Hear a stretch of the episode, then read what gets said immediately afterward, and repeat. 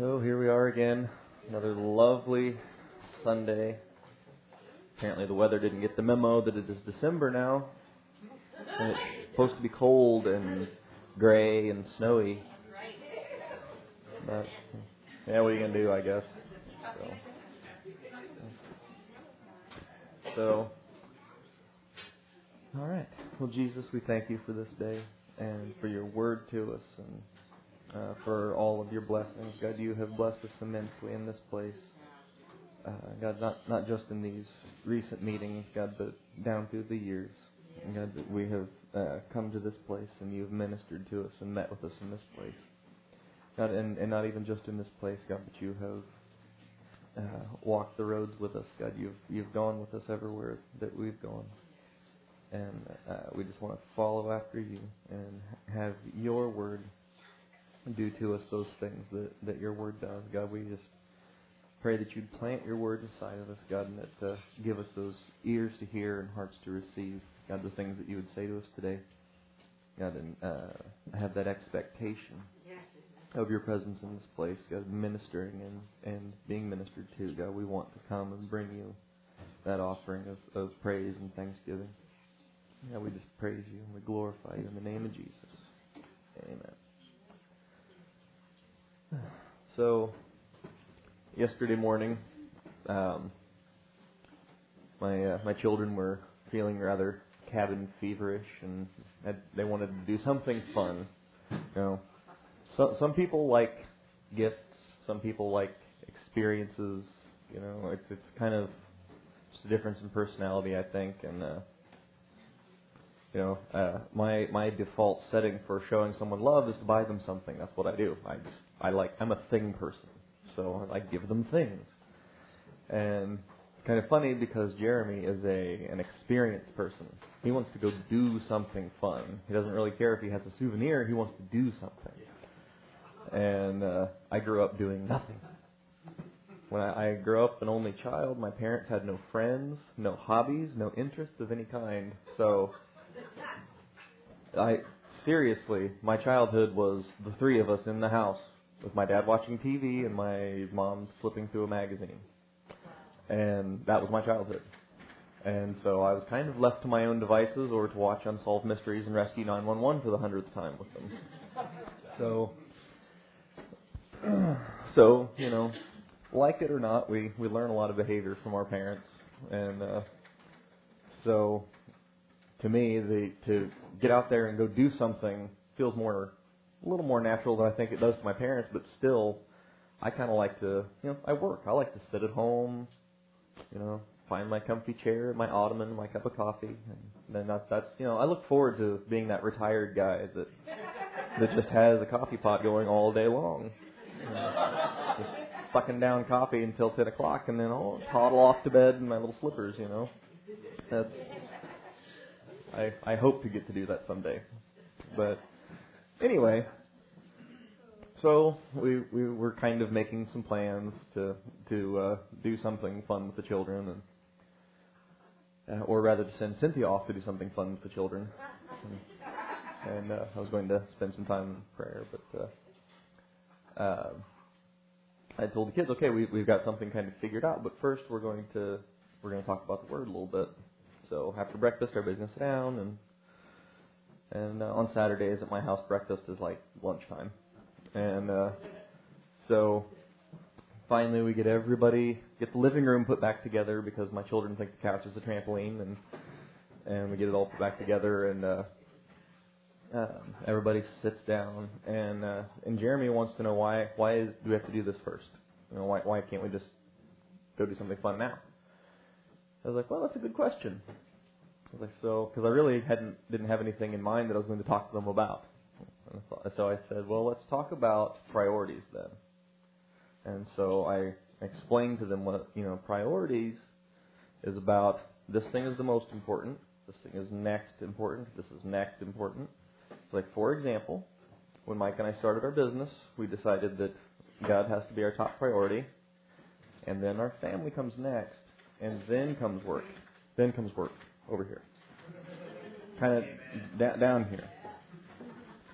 You know, when your when your wife looks at you with puppy dog eyes and asks if you have to go to work today. It's cold out, and you know, it's like no, no, I don't really. Then I can just text Mike, and he makes all the uncomfortable phone calls, and we don't go to work. But uh,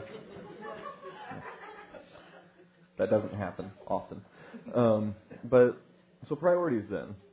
And I, I, so I told him that's what we do. And so if you know if we have something come up with our family, then then work takes the back seat to that. And and uh, if we have something going on at church or something that the Lord would have us do, then that that takes precedence over everything else. So I was explaining this idea of priorities to the kids, and uh, and so we talked about that for a while. And uh, when I sat down to uh, put together the Sunday school for this morning, I couldn't really think about anything else, and so I just I kind of came back to it again, and uh, uh, so you can go with me to Matthew six.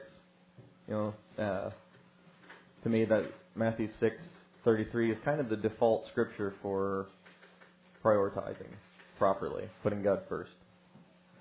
And, and we're going to read that, but that's not where I'm going to start. Uh, and I, I find this passage really interesting here and in uh, uh, in Luke 12. Uh, it's kind of the same discourse.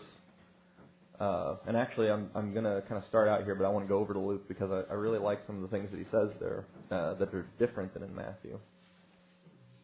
Um, but the the thing that I found interesting as I did this study is I was thinking about prioritizing, and and this just seemed to be just the right passage for that. But when you, as I started reading it, it seems to have a lot to do with God taking care of you. And I and so I was kind of trying to extricate the idea of you know, God's going to take care of everything for me from the idea of prioritizing, and I just couldn't seem to get them apart. And so, uh, um, so you'll see that a little bit, I think, as we go. So in Matthew 6, verse 24, no man can serve two masters, for he will either hate the one and love the other, or he'll hold to the one and despise the other. He cannot serve God and mammon. So, of course, as Leonard Ravenhill says, this is why we don't have more than one wife. Because you cannot serve two masters. So, you know, I, I tell people I've been married a long time, and the secret to a happy marriage is yes, dear. But that's not actually true. But uh, yeah, so no man can serve two masters because you just you just can't. And uh, and the, this word here that about saying that no man can is is that is that same word that it uses for power. So it's this uh, that's dunamis. It's like you you are not able to do both. It's just it simply is is impossible to serve more than one master. It's like the old song says, you're going to serve somebody. And so it might be God, it might be you, it might be somebody else. I knew somebody who they got married to this this woman that was not a believer, and they spent all of their time serving her instead of serving God, and and eventually that that all kind of fell apart on him. But uh, um, you know, there you have to have that sense of balance in in relationship. You know, when you you know, because when you're getting married, you have to understand, you have to have a mutual understanding that that you're, for each of you, that your relationship with God trumps even this relationship that you have with them, and uh, it's it's kind of an interesting thing to kind of come to grips with because when you really really love somebody, uh, it it uh, it somehow seems more real and more urgent than uh, or more immediate maybe than the than this relationship with this God that you can't see with your eyes. Um, but but we have this this word and this presence in our life where we can uh, where we can see Him with eyes of faith, and so we we we put Him first.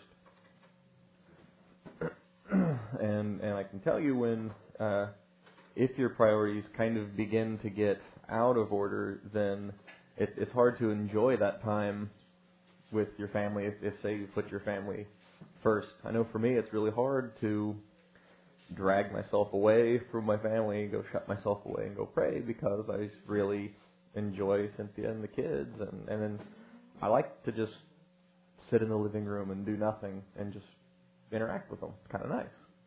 And uh you know, sometimes I think though it's uh we we have a tendency to give God kind of the tail end of our time. Like, you know, I, I am all for first thing in the morning prayer. I think that's great. That works for me pretty well typically. But uh, I know sometimes, you know, we kind of like to have prayer at night too. But usually by then, particularly if you have young children with erratic sleeping patterns, then typically at that point you're kind of pretty ragged. you know, thank you, Jesus. Uh, and um, I spent a lot of prayer time like that, and uh, uh, so um, you know, so that's that, that's a good thing about putting God first. You know, when you you kind of start out the day there, it kind of starts your day out on a on the right tone. So he says you can't serve God and mammon, and mammon is this. Um, it's just a word they just brought over from uh, the Chaldean language and and it's it's selfishness and money and avarice all just personified. And so, uh, you know, what better better picture of the flesh then? You can't serve God and your own flesh. I I know, uh, you know, my my flesh certainly likes me and and money and and and my things, my stuff that I want to do, and uh, so it's interesting because then you you find that you can't serve both. You can't have more than one master. Uh, so go with me over to uh, to Luke chapter 12, and this is essentially the same thing um, that that he goes on to say in Matthew.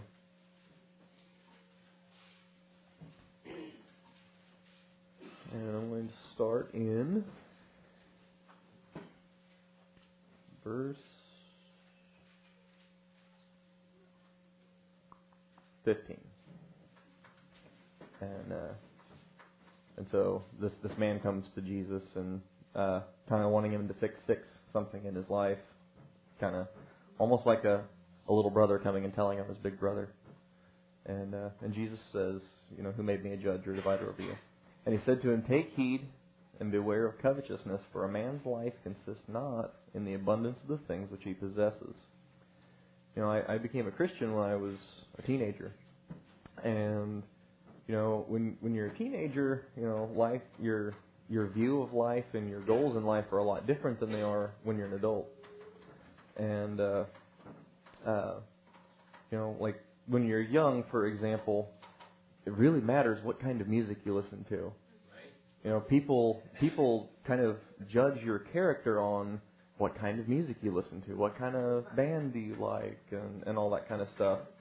And and you know, I I fit right into that when I was young, and and I as I got older, I realized what difference does it make? You know, and uh, uh, so oh come on, John, gonna, it doesn't make a difference. Let me tell you.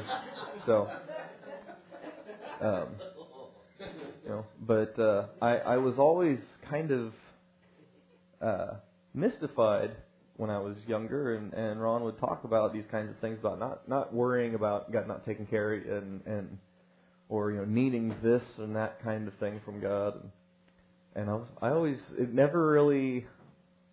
Um, resonated with me. Like I didn't have a house payment.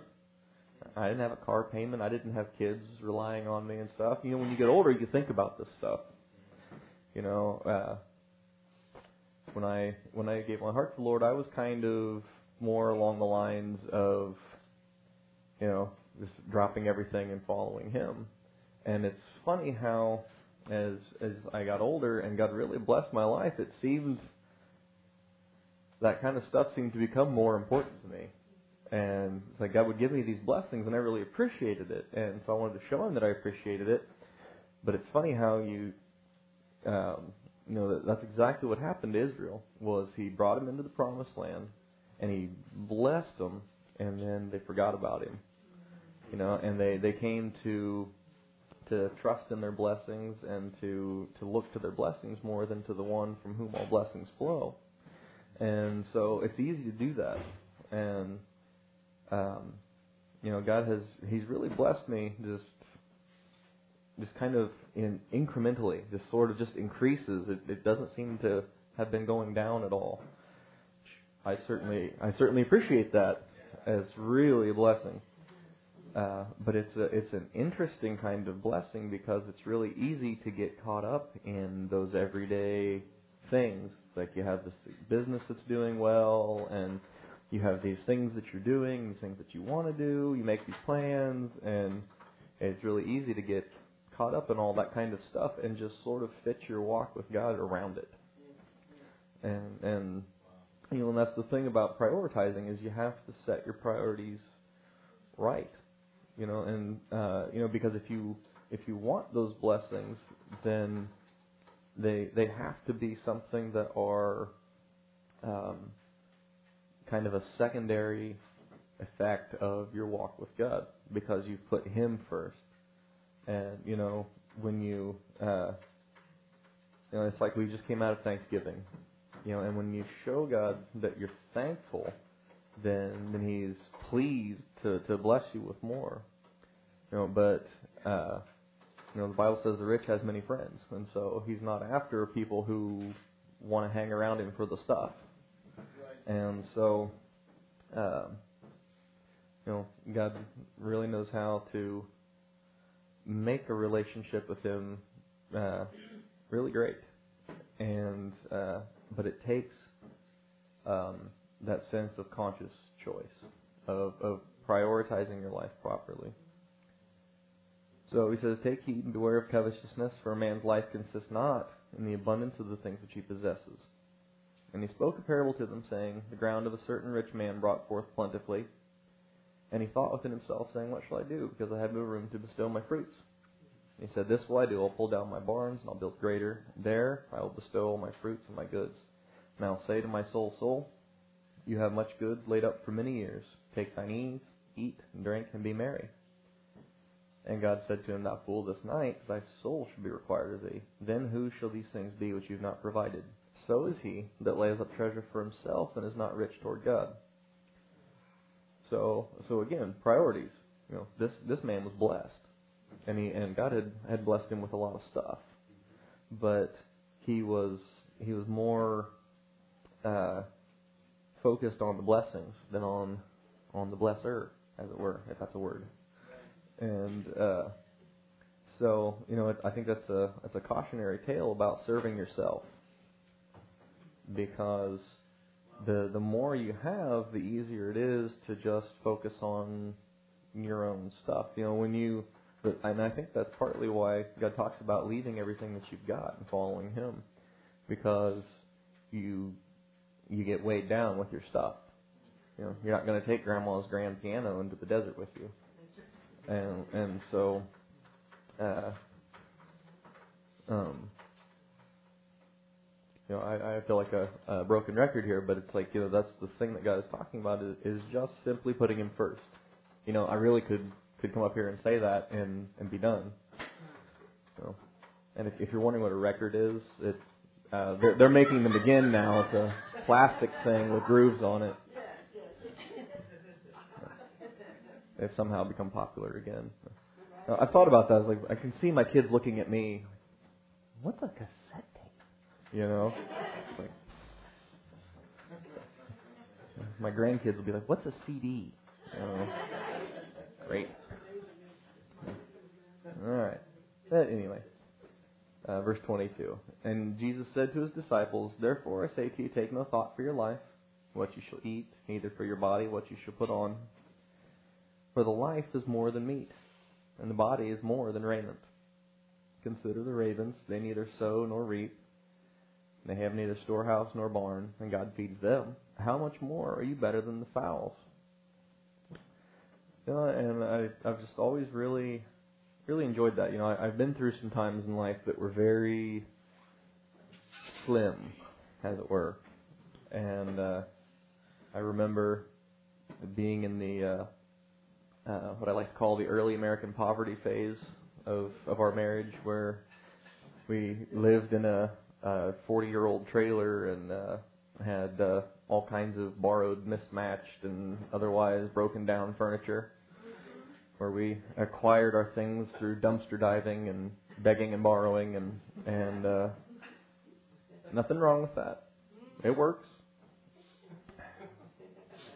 But uh, uh, you know, I worked a job where I was rather dependent on um, on the weather being cooperative and uh, and the economy being cooperative and uh, so Cynthia and I had been married a few years when 9/11 happened and uh, uh, that housing market uh, kind of hiccuped a bit. That was uh, disconcerting and uh, you know I just I had had I had several winters in a row that just seemed to not not really quite be how I would have liked them to have been.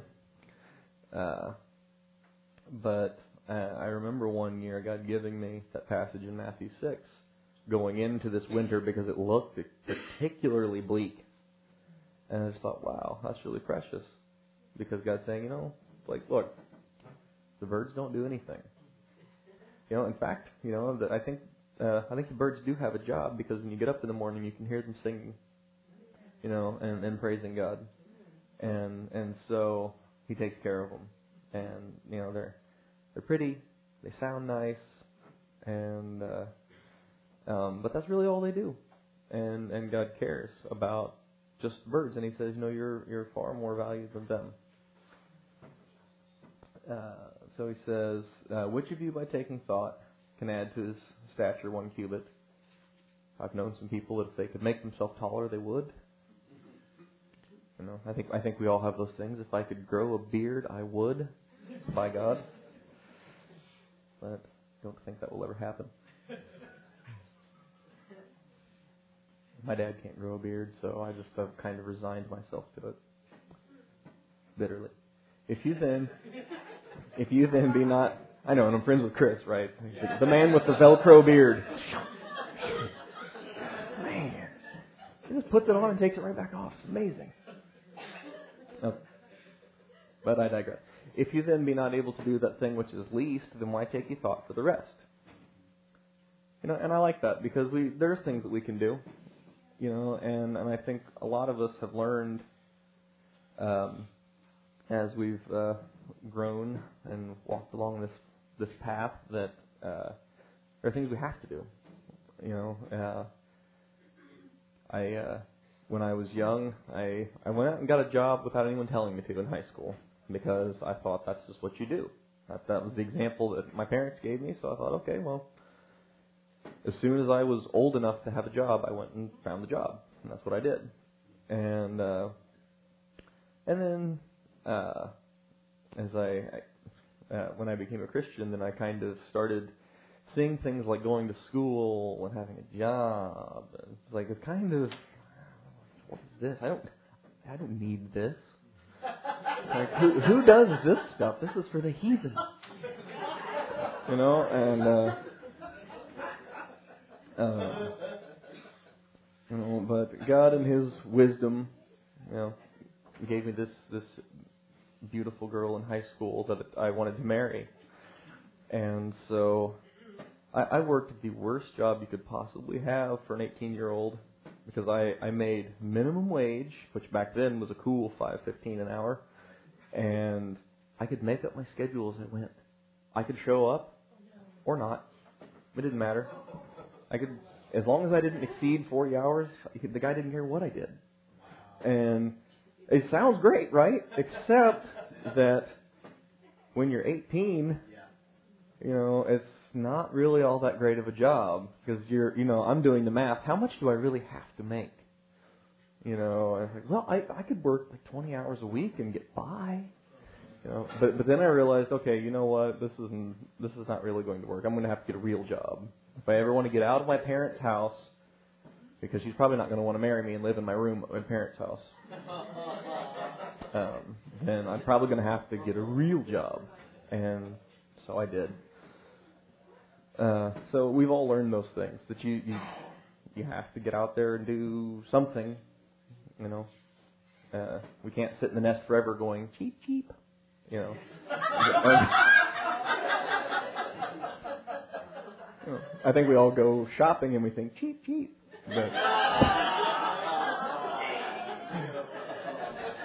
You know, but you know, so the thing is, is you know, there are those things that that we have to get out there and do. But you know, there comes a place where you you come to those places in life where you just you've done what you can do, and there's no more that you can do, and you need more to be done. You just can't do it, and and so that's where we rely on Him.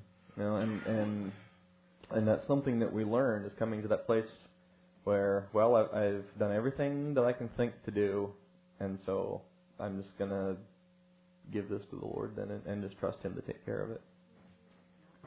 So if you then be not able to do that thing which is least, why take ye thought for the rest?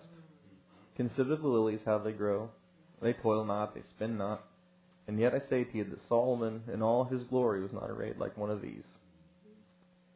So I was explaining to my children yesterday, like, know, the thing about Solomon is he was the wealthiest king that Israel had and and uh, David had had fought all these battles, and there was peace when Solomon was king.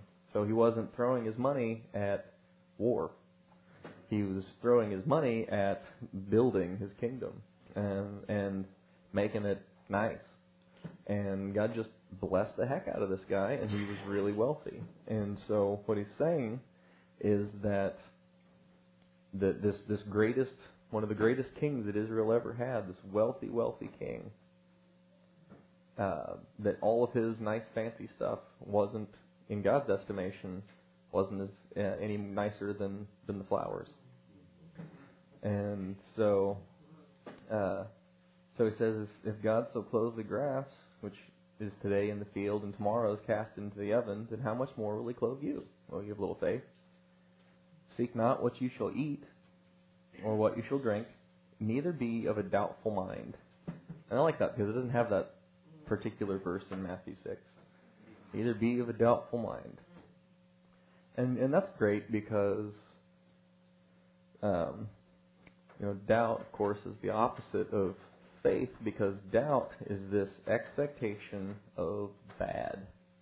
Like I'm expecting God to leave me hanging or or better yet, I'm expecting God to uh, catch me with something that I didn't see and and bust me for it. Whereas faith says that I expect good things from God. I expect Him to take care of me. I expect Him to watch out for me, and and I know that He will. Uh, in uh, in my other Bible that I was reading yesterday, in the margin here, it says. Uh, um, Seek not what you shall eat or what you shall drink, neither live in careful suspense. And I like that because I've I've certainly lived in careful suspense, and uh, you know nobody likes suspense typically, and uh, uh, I, I had wanted to watch this movie with Cynthia, and uh, she'd had a bit of a rough day. She's like, I don't think I could handle that much suspense today. Thank you.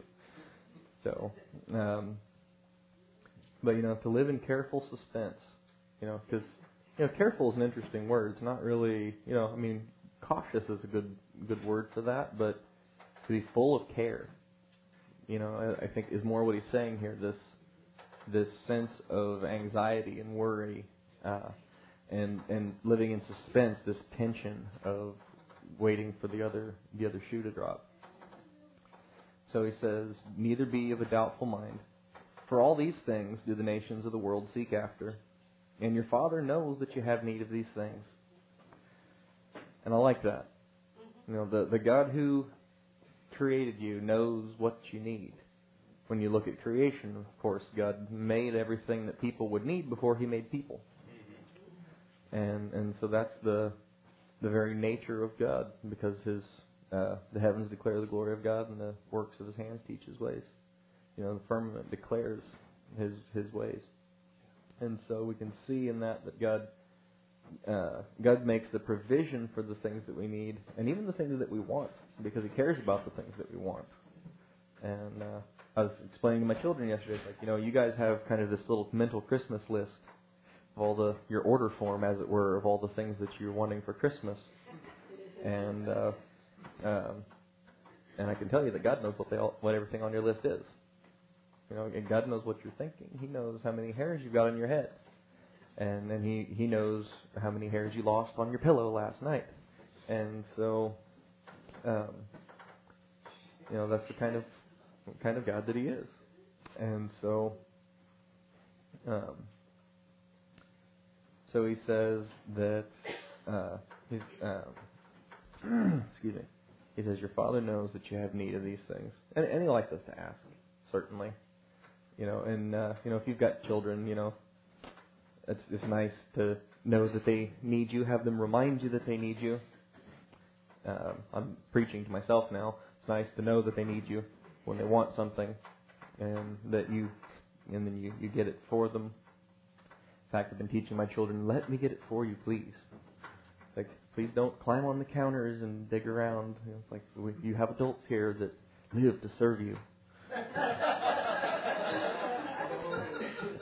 not, not exactly. we've been working on that too. teaching my children about what slavery is and reminding them that I am not your slave. But, uh, no, but you know, kids are fun. They, they, Levi got a kazoo. Uh, yeah, from the, the Marble Factory, which if you didn't go, you missed out. But uh, he decided he was going to smuggle this kazoo to school, and uh, but he's not hasn't quite reached the Han Solo status yet because when we got to the parking lot, he revealed his cargo to me, and uh, uh, so I had my kids with me, dropping them off, and I, I had Ethan and Olivia with me, and um, I thought, you know, this would be a really great time to kind of have a sort of a teaching moment with Levi. So I took the kazoo and I, I marched them through the parking lot, literally marched them while playing the kazoo. I was hoping, I was I was hoping that it would kind of, I don't know, embarrass him a little bit because he's very, you know, I'll say funny things to him while we're walking down the hall. So I was kind of hoping, you know, and of course, Ethan and Olivia were just marching along like, yeah, that's right, going to school. You know, like it's just another normal day. So, well, Jeremy seemed unfazed. So, but you know, so I was disappointed that didn't work out quite how I had hoped. But, um, I don't know why I told you that now.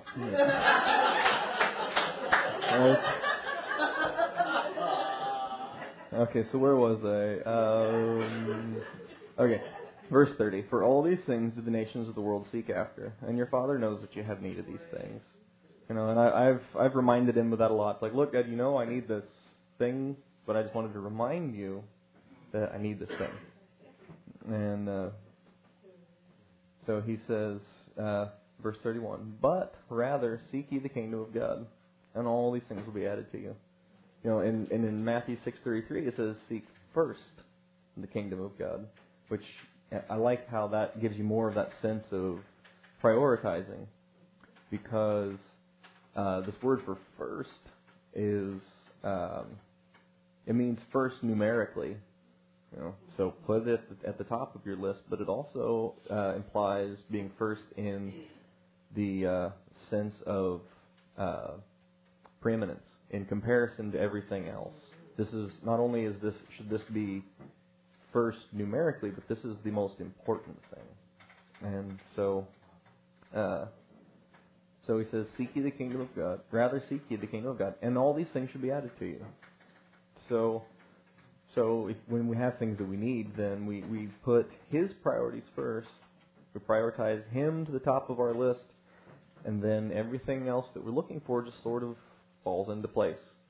And so, I think we find we've all have learned that uh, those things on our our list, as it were, are either fulfilled in their their proper time, or they end up somehow just sort of vanishing from our list. And uh, you know, I've had things that I thought were really important that just they they kept getting bumped down the list until eventually they just sort of fell off. And and so uh, and and that's the thing about prioritizing is is it's like it's like sorting through your old your clothes or something. You know, I uh, I had put on a lot of weight since Jeremy was born, and I had these clothes that I just I and I, I had this dream that someday I was going to wear them again. And uh, eventually I woke up. I realized I'm not getting back into those clothes again. Or if I do, by then they probably won't be in style anymore. I should probably just buy something that fits then. So I I sorted through them, but they kept they kept kind of surviving all these purges. It's like I like this shirt, and and uh, I ended up coming up with somebody who uh, the, lots of these clothes fit, and so I just passed them on, and he looked better in them than I did anyway, and so that was that. But it had it required this sense of like, well, this this I just no this I got to keep this for now. I'm gonna keep this for now. I'm gonna, and, but it kept becoming less important that I keep this shirt for now because it's not well, it's getting older now and it doesn't fit, and uh, so eventually it kind of fell off my list of what was important to hang on to. And so, you know, the the Bible teaches us um, about sowing and reaping. You know, and that's one of the one thing that my my children have really gotten. And so I'll ask them, it's like, now what does the Bible say about what about sowing and reaping? Like, do to others what you have them do to you. So they, they get it. They, they they can recite it to me at least. You know, and uh, um, but you know the it's a principle about uh, the kingdom of God that, that we that we have to understand that what you sow you reap, and so that applies to the sense of prioritizing. If you put God first, if if you want your stuff taken care of, you put God first, and He'll make sure your stuff gets taken care of. In fact, God will just, he'll, I mean, He'll take care of your stuff. Don't get me wrong. But, um, but the thing that He's after is not worrying so much about your stuff and worrying about His stuff. You know, think about His stuff. Uh, it's like you want Him to take care of your stuff, you take care of His stuff, and uh, you know that's uh, an important thing. And He says, "Fear not, little flock; it is your Father's good pleasure to give you the kingdom. Sell that you have and give alms, and provide yourselves bags which wax not old, a treasure in the heavens that fails not, where no thief approaches, neither moth corrupts. For where your treasure is, there will your heart be also. So there, there again is that sense of this is where I'm putting my, I'm laying up my treasures. You know, the prosperous farmer that we read about laid up his treasures in the barn. He served himself, and he had had all of his stuff laid up and it it really didn't benefit him in the end. And so so he tells you where where you lay up your treasures at, that's where your heart's going to be. So if you put your treasure in him, if you make him your treasure, then that's that's where your heart is going to be. And so it begins with decision making. So God, I'm I'm choosing you to be my treasure.